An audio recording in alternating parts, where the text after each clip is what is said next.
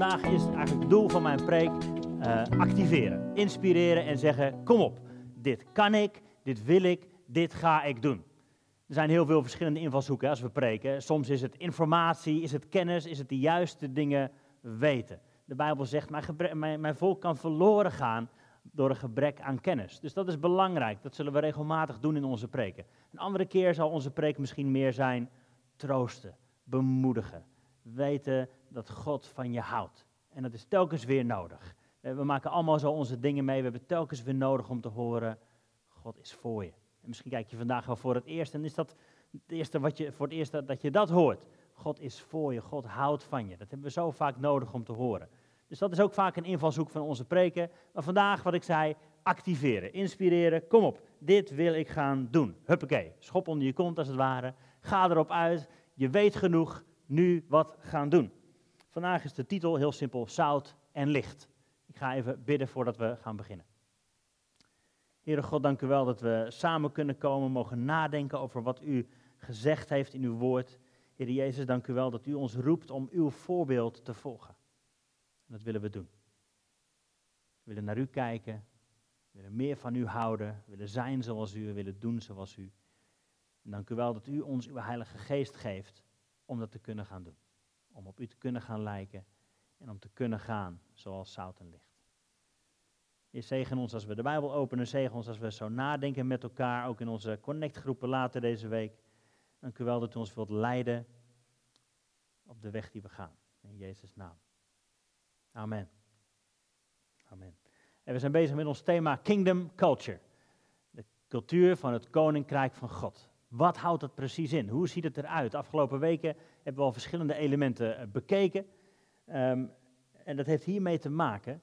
Namelijk, onze thematekst voor dit jaar is: U zult kracht ontvangen van de Heilige Geest, handeling 1. En u zult erop uitgaan om mijn getuige te zijn. Om als het ware de cultuur van het koninkrijk uit te leven en uit te delen. Woorden die je vaak terug zult kunnen horen hier zijn impact. We willen invloed hebben op de plek waar we zijn. Nou, ik heb even een lijstje opgezocht, uh, opgezocht van de 10, top 10 influencers. Namen die ik eigenlijk bijna nog nooit gehoord heb, maar het zijn de top 10 influencers. Hier zijn ze even op een rijtje. Anna Nushin, Nienke Plas, Nicky de Jager, Giel de Winter, Britt Dekker, Enzo Knol. Tieners kennen ze vast wel, ik ken ze niet. Fred van Leer, Tim Hofman, die ken ik wel. Monika Geuze, Dylan Hagens. Ken jij ze? Oké, jullie kennen ze wel. Nou, mooi. Dit zijn volgens internet, en internet heeft natuurlijk altijd gelijk, is de top 10 influencers in Nederland. Mensen die invloed hebben op hoe we kijken naar de wereld. Invloed hebben op de mening die we vormen. Invloed hebben op de, de spullen die we kopen, op de manier waarop we in het leven staan. Dit zijn, misschien wel ongemerkt, mensen die invloed hebben op hoe onze cultuur in Nederland zich aan het vormen is.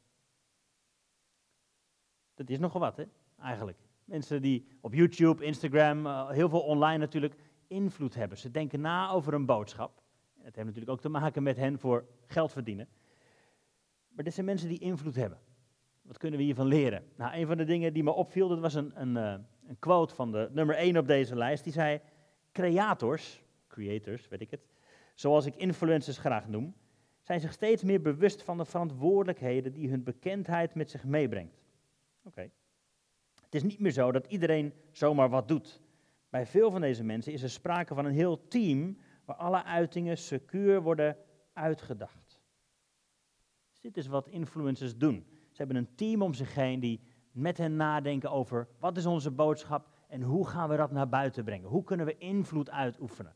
Nou, wat ik al zei, bij hun heeft het natuurlijk ook te maken met hun sponsoren, met de manier waarop ze geld verdienen. Maar ze denken daarover na, ze doen het met een team. Ze hebben invloed. Hoe kunnen we dat maximaal benutten? Dit zijn influencers. Dit is het nieuws van vandaag. Jij en ik zijn ook influencers. Jezus noemt ons zout. Jullie zijn zout. Jullie hebben invloed op deze wereld. Jullie zijn daarvoor geroepen. Jullie zijn daarvoor gemaakt. Wat we al zeiden. Kingdom culture. Je hebt kracht ontvangen. Nu erop uitgaan om invloed uit te oefenen. Om getuige te zijn. Dat lezen we in Matthäus hoofdstuk 5. Vers 13. We gaan het even lezen tot vers 16. U bent het zout van de aarde. Jezus zit hier met heel veel mensen om zich heen op de berg. We hebben net de zaligsprekingen gehad en dan zegt hij dit. U bent het zout van de aarde. Maar als het zout zijn smaak verloren heeft, Waarmee zal het gezouten worden? Dan deugt het nergens meer voor dan om weggeworpen en door mensen vertrapt te worden. U bent het licht van de wereld. Een stad die boven op een berg ligt, kan niet verborgen zijn. En ook steekt men geen lamp aan en zet die onder de korenmaat, maar op een standaard en hij schijnt voor alle die in het huis zijn. Laat uw licht zo schijnen voor de mensen, dat ze uw goede werken zien en uw Vader die in de hemelen is, verheerlijken. Zout en licht. Dit is wat Jezus over jou en mij zegt tegen de mensen om zich heen. Weet je niet dat je dit bent?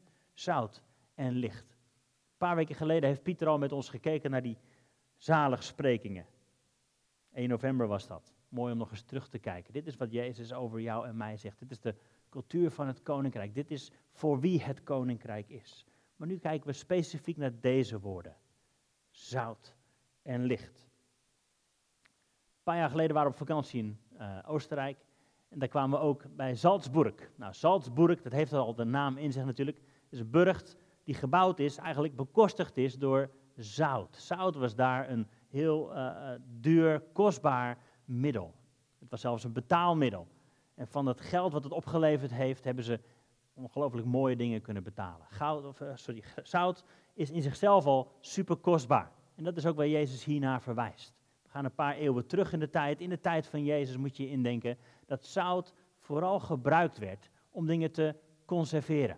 Er zijn heel veel verschillende invalshoeken. Je hebt waarschijnlijk al heel veel preken gehoord over zout en licht. Hou eventjes vol, blijf me aankijken. Zout, vandaag wil ik het op deze manier bekijken. Het wordt gebruikt om dat wat waarde heeft, waarde te laten behouden. Stel je voor, op de markt, 2000 jaar geleden, 40 graden in Israël en je wilt vis verkopen. Wat je dan doet is, het meest waardevolle wat je gevangen hebt en daar waar je geld mee wilt verdienen, dat wil je behouden, wil je conserveren. Je wil niet dat na een uurtje die vis al verrot is. Of, of vlees, stel dat je dat wilt verkopen op de markt. Dus wat je doet, je stopt het in zout. Dat doe je om het te behouden. De waarde die het heeft, wil je dat die, die waarde behoudt. Dat je het aan het eind van de dag ook nog gewoon kunt verkopen, zonder dat het zijn waarde verloren heeft. En vandaag is dit de invalshoek. Jij en ik zijn als zout, omdat wat in Gods ogen het meest waardevol is, om dat de waarde te laten behouden. En hebben we het over de mensen om ons heen. De mensen die God wel kennen, de mensen die God niet kennen. Dit is waar ik het vandaag over wil hebben met je. Jij en ik. Hoe kunnen wij waarde toekennen aan de mensen om ons heen? Ik zei het net al. 2000 jaar geleden, 40 graden in Israël, buiten op een markt, verschroeiende hitte. Dingen kunnen zomaar verrotten als je niet uitkijkt. En eigenlijk zitten we nu in precies dezelfde tijd. Als je kijkt naar het leven van mensen, dan voelt het alsof iedereen in een verschroeiende hitte aan het ploegen is. En als je niet uitkijkt, dan verrotten we. Dan kunnen we er niet meer tegen, tegen die hitte van, doe ik het wel goed genoeg? Ben ik wel populair genoeg? Ben ik wel sterk genoeg? Ben ik wel rijk genoeg? Maak ik wel de juiste keuzes? Heb ik wel de juiste vrienden? Een verschroeiende hitte van voldoen aan meningen van anderen. Sterk genoeg zijn in deze cultuur van competitie. Iedereen heeft uiteindelijk diezelfde vraag. Doe ik het toe? Doe ik het toe? Word ik gezien? En, en, als ik gezien word, wat vinden mensen dan? Ben ik dan goed genoeg? Mag ik er zijn? Mag ik erbij horen? Mensen twijfelen, mensen twijfelen ten diepste aan, ben ik wel waardevol? Ben ik wel waardevol in jouw ogen? Wie je ook tegenkomt. Die ene irritante collega heeft ook die vraag. Ten diepste. Ook al weet het misschien zelf niet. Doe ik het toe? Ben ik goed genoeg? Als je erachter komt wie ik eigenlijk echt ben, vind je me dan nog steeds oké? Die persoon in de klas waar niemand naar omkijkt, die worstelt ook met deze vraag. Doe ik het toe? Word ik gezien? Ben ik wel waardevol? En onze taak als volgelingen van Jezus is om te zeggen ja. Met ons zout willen we dat wat waardevol is bewaren, conserveren, zorgen dat het waardevol blijft.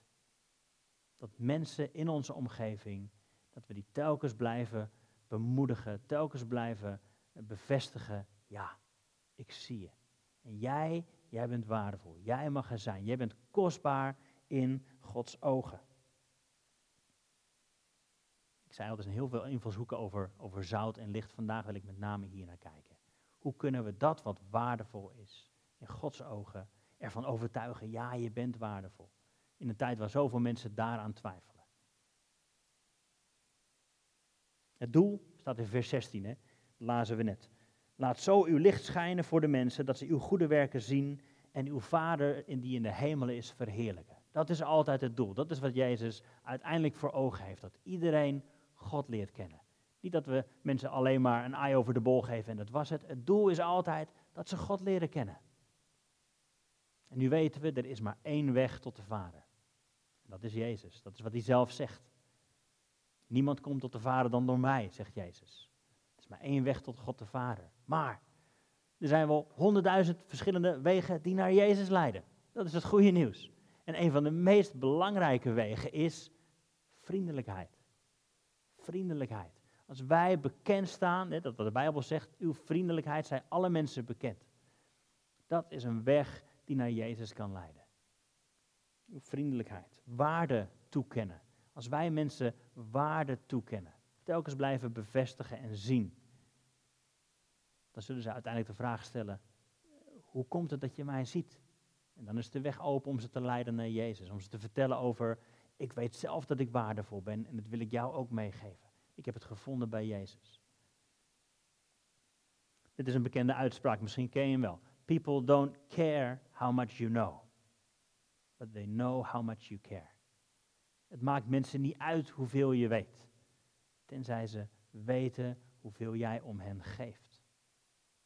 En dat halen we vaak door elkaar. Wij denken dat het gaat om, om kennis. Maar mensen maakt dat niet zoveel uit, maar zie je me? Het hetzelfde geldt hier van onze preken. ik heb nou niet de illusie dat je alle preken die ik ooit gepreekt hier heb, allemaal onthouden hebt. Maar hopelijk, wat je wel onthouden hebt, is het, het hart erachter. Dat het mijn hart is, mijn verlangen is voor jou, dat je God kent. En dat je er mag zijn, dat je erbij hoort.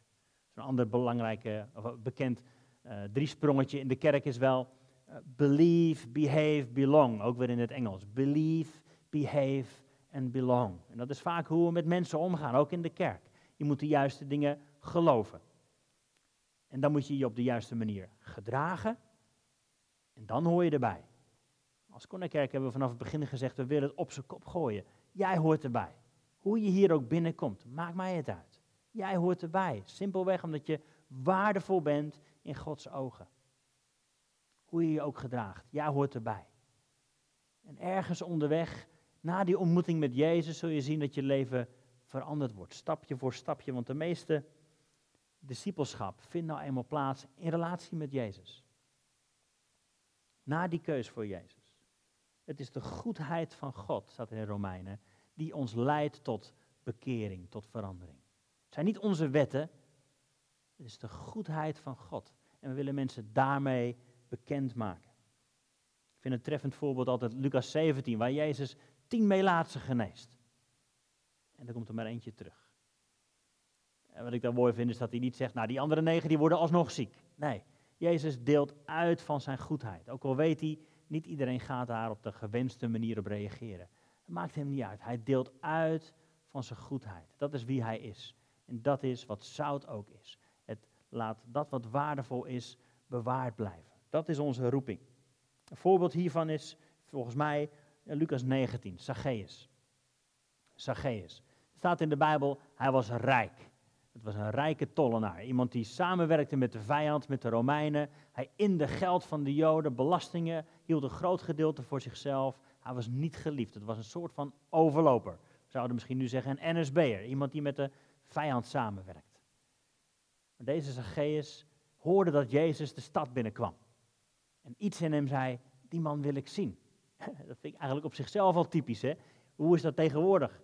Zijn er nog steeds van zulk soort mensen die graag bij christenen willen zijn? Die in jou en mijn nabijheid willen zijn? Ik had het er pas over met Heidi. We liepen een rondje. Toen zei ik van ja, waar zijn, waar zijn eigenlijk, als we kijken naar onze kennissenkring of in de kerk misschien, of wat er omheen hangt, eh, waar zijn de hoeren en de tollenaars? Waar zijn de mensen die eigenlijk buiten zouden staan? De, volgens de Bijbel zijn dat juist de mensen die Jezus opzochten. Hoewel ze misschien best wisten, mijn leven is niet in orde. Toch wilden ze graag bij Jezus zijn, want dit is wat hij deed. Hij gaf hen waarde. Hij zag hen als waardevol en hij behandelde hen als waardevol. Dat gebeurde ook met Zacchaeus. Zacchaeus, misschien ken je het verhaal wel, ging in een boom zitten. Was een klein mannetje, hij kon niet over de menigte heen kijken. Hij ging in een boom zitten om te zien of hij op die manier toch Jezus kon zien. En Jezus liep langs, er stonden misschien wel duizenden mensen omheen, maar wat Jezus deed, ging onder die boom staan en zei, hey, Zacchaeus, vandaag kom ik bij jou thuis. En in die ontmoeting bij Zacchaeus thuis zien we dat er een verandering plaatsvindt. Dat Zacchaeus zegt, ik geef mijn geld weg aan de armen. En Jezus zegt, vandaag is redding gekomen in dit huis. Maar het begon bij Jezus die uitreikt en zegt, vandaag wil ik bij jou zijn. Jij bent waardevol genoeg voor mij om tijd mee door te brengen. En misschien was dat wel de liefdestaal die Zacchaeus sprak. Tijd samen doorbrengen. Ik word gezien, er is tijd voor mij. Jezus zelf ziet mij. Brengt tijd met mij door. Jezus zag Zacchaeus als waardevol. En als, zoals hij zout wilde zijn voor hem, om hem die waarde toe te kennen en te laten bewaren, dat is ook onze roeping. Zout zijn. Hoe kunnen we aan die mensen waarde toekennen? Ander stukje wat in Matthäus 5 naar voren komt, is naast zout ook licht. Laat uw licht schijnen. Ga niet onder een korenmaat staan, verberg je niet. Dit is je roeping. Dit is wie je bent. Je bent licht. Verstop je niet, maar schijn. Schijn. En net zoals zout wil ik ook hierover zeggen, schijn je licht op mensen die in het verborgene zijn. Mensen die in het donker zijn. Mensen die misschien wel verstopt zijn. Als ze zouden weten wie ik echt ben. Hoor ik er dan nog wel bij? Vinden ze me dan nog goed genoeg? Dit is jouw en mijn roeping. Wees licht en schijn juist op die mensen die God wel ziet. Misschien voor de rest van de wereld verborgen, misschien niet goed genoeg. Jij en ik mogen onze laserpen als het ware mogen richten op, op deze mensen. Niet om ze te beschamen, maar om te zeggen, hier is licht voor je. Er is ruimte voor jou om te zijn wie je bent, om te worden wie je bent. Uiteindelijk willen we je bekendmaken met de goedheid van de Vader. En mag je weten dat je een kind van God mag zijn. Maar onze taak nu is om te zeggen, kom, we zien jou. Een mooi voorbeeld hiervan vind ik in 1 Samuel 16. Het verhaal van die kleine David. Misschien ken je het wel. We gaan een paar duizend jaar terug in de tijd. Israël had een koning, koning Saul. Maar helaas, koning Saul had in de ogen van God verkeerde keuzes gemaakt. En het, eigenlijk was het besluit al genomen. God zegt, het is tijd voor een nieuwe koning. Dit kan niet langer zo doorgaan. Ik heb iemand anders gezien. Iemand naar mijn hart, zoals de Bijbel zegt. Samuel was de profeet toen de tijd. En Samuel had Saul ook al als koning ingezalfd. Maar hij wist, ik moet op zoek gaan naar iemand anders. Er komt een nieuwe koning. God had hem geleid naar een gezin met, er staan zeven zonen. En ze stonden op een rijtje. En Samuel ging er naartoe. En hij ging stuk voor stuk, van oud naar jong, al die zonen af. En de eerste zag er groot en stoer en sterk uit. En Samuel staat er, dacht bij zichzelf, dit zal hem vast wel zijn. Dit is degene die God op het oog heeft. Maar hij hoorde van binnen, nee, dit is hem niet. En hij ging door naar zoon nummer twee. Deze dan, die ziet er ook verstandig en wijs uit en dapper en die, die is het vast wel. Maar God zei opnieuw, nee. Zeven zonen staat er. Ging Samuel af en telkens dacht hij, is, is dit hem dan, is dit hem dan? Maar na zeven zonen wist hij, dit zijn ze niet. En hij vroeg aan de vader, aan, aan Isaï, heb je nog meer zoons? Ja, zei vader, we hebben er nog eentje, maar die loopt ergens achter op het veld bij de schapen. Joh. En toen wist Samuel, dit is hem. Dit is degene die God op het hart heeft. Niet zomaar in het zicht misschien, maar dit is wie God op zijn hart heeft. En dit is hoe jij en ik ook bedoeld zijn, om te kijken, wat Samuel moest leren, om te kijken met zijn ogen, om te kijken met de ogen van God. Niet dat wat in het oog springt. Niet het meest belangrijke, niet de meest stoere, niet de meest in het oog springende. Niet waarvan de wereld denkt, die is succesvol. Maar we willen zoeken naar het hart van David. We willen zoeken met de ogen van God. Wie kunnen we bemoedigen? Wie kunnen we aanraken met Gods woord, met Gods trouw, met Gods bemoediging? Wie zie jij? Wie zie jij? Zie je de Davids ook om je heen? De mensen die, dat blijkt wel uit de psalmen, er zit heel veel, er zit heel veel pijn bij David, er zit heel veel afwijzing. Zie jij die mensen om je heen ook? En kun je ze bereiken met het licht van God, met de troost van God, met de waardevolle woorden die God over ze wil uitspreken. Jij en ik zijn bedoeld om invloed uit te oefenen, om getuige te zijn, om influencer te zijn in deze wereld. Naar die mensen om ons heen, op ons werk, in je schoolklas, in je vriendengroep, op je sportclub, waar je ook maar komt. Misschien die ene buurvrouw die alleen is. Misschien die ene buurman die altijd net iets te hard de muziek aan heeft staan. Jij en ik zijn bedoeld om die mensen te beïnvloeden met de waardevolle woorden van God. Maar invloed uitoefenen kan alleen vanuit onze identiteit. Alleen als we horen wat Jezus over ons zegt. Jij bent zout. Jij bent licht. Eerst weten wie je bent. Wat zegt Jezus over jou? We hoeven niet hard te werken om invloed uit te oefenen. We moeten horen wat Jezus over ons zegt. Ter harte nemen en dat mogen we uitdelen. Als we dat niet doen, dan staat er een dikke pas op. Pas op, verlies niet je smaak. Als zout zijn smaak verliest, is het waardeloos, staat er. De vraag is dus altijd, wie beïnvloedt wie nou eigenlijk? In al je relaties, in de mensen om je heen, wie, wie beïnvloedt wie? Dat kan misschien al gebeuren als je denkt aan ah, verkering met dat ene meisje, die ene jongen. Ja, die gaat misschien niet naar de kerk, maar die beïnvloed ik wel. Hè? Die gaat wel mee. Pas op, wie beïnvloedt wie? In al je keuzes. Ook op je werk. In praten onderling met collega's of misschien wel over collega's. Pas op, wie beïnvloedt wie? Verlies niet je smaak. Verlies niet dat je weet dat je zelf waardevol bent en dat je dat wil meedelen aan andere mensen. Verlies niet je smaak. Doe het vanuit weten wie je bent. Wat zegt Jezus over mij? Wat staat er in de Bijbel over wie ik ben? En ook doe het samen. Eén korreltje zout is één korreltje zout. Maar een zak zout, dat heeft invloed. Doe het samen. Laat je schuren. Doe het samen met andere mensen. Andere christenen. Mensen om je heen. Wim verwees net al naar connectgroepen. Wat is de groep mensen om je heen waarvan jij weet, die voeden mij op een positieve manier. We, geven waarde aan elkaar. We hechten waarde aan elkaar. Dus het laatste voor nu eventjes. Het is een tijd, nogmaals, waarin heel veel mensen verschroeien. Heel veel mensen verschroeien. De zon is heet. Cultuur misschien niet altijd positief. Het is een tijd waarin mensen zich onzeker voelen, vereenzamen, maskers opzetten omdat ze er anders niet bij horen, niet goed genoeg zijn. Het is een donkere tijd. Jij en ik zijn geroepen als zout en licht. We willen op zoek gaan naar die mensen om ze waarde toe te kennen en te bevestigen. Jij bent waardevol in Gods ogen. En om wie jij bent, daarom wil ik tijd met je doorbrengen. Daarom wil ik je zien. Daarom wil ik zeggen wat ik zie in jou. Pas deden we dat met onze uh, muziekteam. Superleuk om te doen. kun je ook makkelijk doen met je vriendengroep misschien. We zaten in een kringetje, was een soort van voor, voorstelronde opnieuw.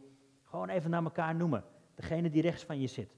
Wat vind ik waardevol aan jou? Wat zie ik in jou? Wat doe jij dit goed? Super mooi om daarin te oefenen op een veilige plek in je connectgroep, in de mensen om je heen. Zodat je het uiteindelijk ook kunt doen daarbuiten, op je werk. Mensen die je ontmoet, misschien op straat. Wees zout en wees licht.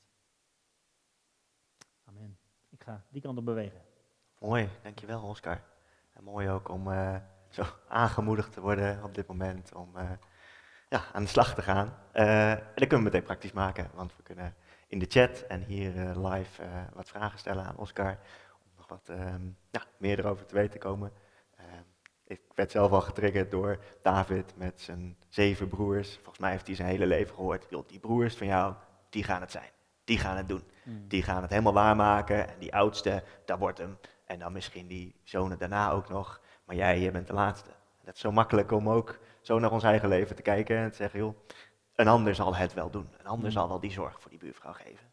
Ehm, het is goed om, eh, om zo aangemoedigd te worden. Dus heb je vragen nu in de chat, zet ze erin.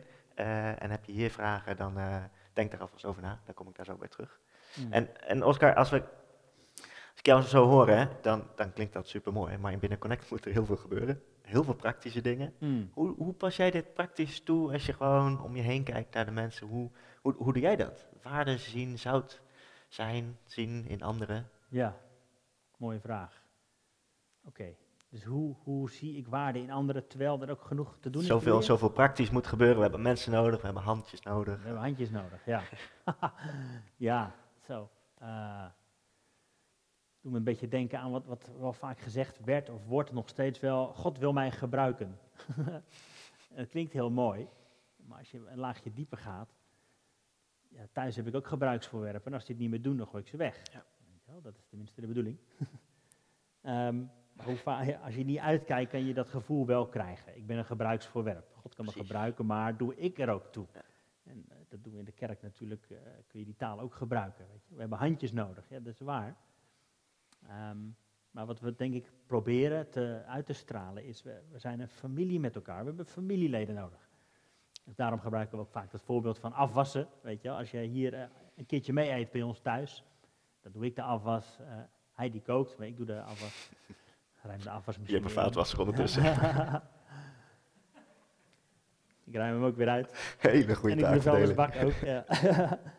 nee, maar weet je, eh, maar als je vaker bij ons thuis komt, dan krijg je een theedoek en help Ja. lekker mee. Weet je, want dit betekent het om erbij te horen, om samen dingen te doen. En als je gast wil blijven, prima, helemaal goed. Maar weet dan dat je een gast bent. Als je een stapje wil zetten naar familielid, meedoen, erbij horen. Dus dat is het verhaal wat we willen vertellen. Ehm, eh, altijd wel met een, een easy in, easy out. Weet je, is het niks voor je? Geen probleem. Je wordt er niet op afgerekend. Probeer wat anders. Ehm, want ons doel, eh, spreek ik voor ons als, als leiders van Connect, kijk, ons doel is dat jij tot bloei komt. We hadden het er pas over met elkaar. We willen niet per se een grote kerk. We willen wel grote mensen. Wat ik bedoel? We willen mensen die sterk zijn, die gezond zijn, die heel zijn, die weten wie ze zijn. En dan zul je zien dat de kerk ook groeit. Fantastisch. Uiteindelijk wil je gezonde, grote mensen. Dus dat is de invalshoek. En hoe we dat doen, dat heeft te maken, denk ik, met woorden die we gebruiken, met de tijd die we nemen voor elkaar. Eh, ik probeer echt mijn best te doen om heel simpel om namen te kennen. Als mensen die Mm. binnenkomen, ik ken je naam. Goede uitdaging. Dat is zeker een uitdaging. Eh, ik wil mezelf er wel in, in blijven uitdagen. Ik vind het belangrijk. Hoe gaaf is dat? dat als je ergens binnenkomt, ik weet Heidi is er heel goed in. Die staat natuurlijk vaak ook bij de deur. Maar ja, super, super belangrijk. Ja. Nou, een Mooi. lang antwoord op Mooi. korte Ja. Sorry. Nee, dit is, uiteindelijk is het de beeldspraak van we kunnen wel heel hard focussen op de groei. Maar als we een gezonde bodem eh, Ja. vormen, dan komt die groei er wel. En dan, eh, dan kunnen we het ook voor elkaar hebben. Mooi. Hmm. Ik ben benieuwd, zijn er hier in de zaal nu vragen waarvan je zegt, nou daar ben ik nog wel benieuwd naar, ik wil wat meer over weten. Steek dan even je hand op, dan komt er een microfoon op. Yes, ik zie een hand.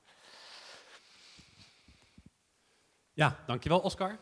Ehm, ik heb een vraag. Ehm, op mijn werk heb ik een collega, die is geen christen, ehm, maar hij is zo vriendelijk en zo attent voor iedereen. En dan denk ik, hoe kan ik als christen daarmee concurreren? Hoe kan ik nou contrasteren en toch zout zijn en toegevoegde waarde leveren dan?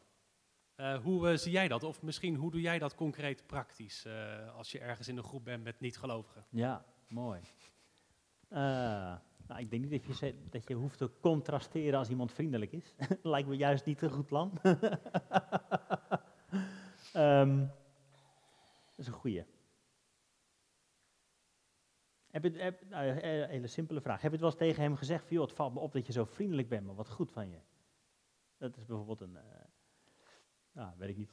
Nee, nee, oké, prima, nee. Ehm, hoe doe ik dat? Nou, wat, wat ik telkens wel probeer, is hij- misschien wel te doen wat hij ook doet. Dat weet ik niet zo goed wat zijn, eh, wat zijn achtergrond is. Eh, maar inderdaad, ja, je vriendelijkheid zijn alle mensen bekend. Ik denk dat wat je, wat je onderscheidend maakt, eh, is echt de waarde van iemand zien. Omdat je weet dat die waardevol is in Gods ogen. Ehm, wat we ook eens proberen natuurlijk, is simpelweg vragen aan God, wat mag ik vandaag zeggen tegen die en die persoon? Onze toegevoegde waarde is natuurlijk de volheid van God die in ons woont. De Heilige Geest die ons woorden wil geven, die ons wil leiden, die ons wil inspireren. Dus dat mag denk ik iets onderscheidend zijn. Gods stem verstaan. Uh, dat is iets wat, wat je collega misschien niet, niet zal kunnen. Uh, maar woorden vanuit Gods hart spreken. Uh, dat zou maar zo kunnen. Um, ik weet dat, ik heb zelf zo niet bij mij, van mezelf even een voorbeeldje, maar een vriend van mij die, die dat op die manier ook heel goed toepast. En, in één keer dingen weet die niemand had kunnen weten. Hey, hey, ik heb het gevoel dat je verdrietig bent daar en daarover. Klopt dat? Um, dus op die manier vragen aan de Heilige Geest, wilt u me leiden? In welke woorden mag ik nu spreken? Wie heeft u vandaag op het oog? Dus dat, dat zou denk ik mijn, mijn invalshoek zijn hier. Ja, maar mooi, dankjewel. Gelukkig zijn er heel veel vriendelijke mensen ook om ons heen, die uh, niet per se christen zijn. Maar, ja. wat, wat, dat betreft is concurreren ook vrij makkelijk als je God aan je kant hebt staan. Als je dan zou willen concurreren, dan uh, heb je altijd meer kennis. Goed, het is wel mooi om dat ook, ja. ergens is het ook mooi om dat samen te kunnen doen natuurlijk. Juist ook met de mensen die niet per se geloven en die juist daarnaast te kunnen staan. En uh, uh, samen een, een ander geluid te laten horen. Mm, het is, is, niet per se voorbehouden aan ons christenen. Dat mogen we samen doen. Mm, mm. Mooi, mooi. Ik zag nog een hand net even voorbij komen. Ja, in, uh, in de preek noemde je ook een rijtje van uh, belief, behavior en belonging. Ja. Hoe dat het vaak eigenlijk gaat. Ja. En uh, dat je zei van nou, vanaf het begin van de, van de Connect Kerk hebben we besloten om dat rijtje om te draaien. Mm. En hoe, hoe, hoe hou je dat vast, zeg maar, gemeentebreed? En levert dat soms ook uitdagingen op? Ja. Zo, ja, ja. benieuwd ja. naar. ja, absoluut. Ja, believe, behave, belong. Hè. Dat ging over de juiste dingen geloven, je op de juiste manier gedragen en dan hoor je erbij. Um, wat, wat, het spanningsveld daarbij is, um, er helemaal bij horen. En nou, wat we in het verleden waren hebben meegemaakt, bijvoorbeeld taken in leiderschapsposities. Ja, maar ik hoor er toch helemaal bij. ja, maar dat betekent niet dat je automatisch ook een, een, leidinggevende taak kunt doen. Als we denken, je hebt nog een, reis te gaan in je discipelschap. Um, ik denk dat de Bijbel daar duidelijk over is. Er zijn bepaalde eisen zeg maar, die, je, die je mag stellen aan elkaar als je een taak in leiderschap neemt. En dan gaan we eens om de tafel zitten om het daarover te hebben. Maar de insteek is, ja, wie je ook bent, je hoort er sowieso bij. Je bent deel van ons als gezin. Uh, onze kinderen horen er ook helemaal thuis bij, maar ik laat niet iedereen autorijden bij ons. Nog niet, nee, dat, maar dat komt wel. Maar dat, daar, daar, ga je een reis voor aan. Maar er zijn wel uitdagingen inderdaad, omdat ook, en dat is denk ik een, een valkuil, uh, mensen trekken naar elkaar toe. Dat wat op elkaar lijkt, zoek elkaar op. En dat is logisch. Um, maar dat is wel een uitdaging om elkaar telkens weer erop te wijzen joh, maar heb je al met die persoon gepraat? Heb je al buiten je eigen bubbeltje gekeken? Nu is dat natuurlijk eventjes iets anders met de kleinere groepen hier op zondag. Maar dat is wel altijd wel wat we tegen elkaar zeggen. Luister, je vrienden zijn er over een kwartier na de dienst ook nog wel. Zoek nou eerst eventjes die mensen op die je nog niet kent. Die hier misschien voor de eerste keer wel uh, twijfelend en bevend binnenkomen, die eindelijk een kerkdrempel over durven stappen. Wat is, de, wat is het eerste wat ze ervaren? Nou, die mensen wil je bereiken met een vriendelijke glimlach. Goed dat jij er bent, ik zie jou. Ja, mooi. Ja, ja. ja er komt nog een aanvulling, een opmerking vanuit de chat binnen. God gebruikt vaak de mensen die niet zo in het oog springen. En door onze zwakheid heen kan God juist door ons heen werken. Mm. En maakt ons ook meer afhankelijk van God. Ik ja. denk dat het een mooie aanvulling is. Dat we uiteindelijk helemaal niet alleen kunnen, niet alleen doen, maar juist nou door hem um, nou, kunnen we dit soort dingen. Ja. je noemde net in je verhaal ook um, nog even kort een van de talen van de liefde. Oh ja. Uh, hoe passen die hierin?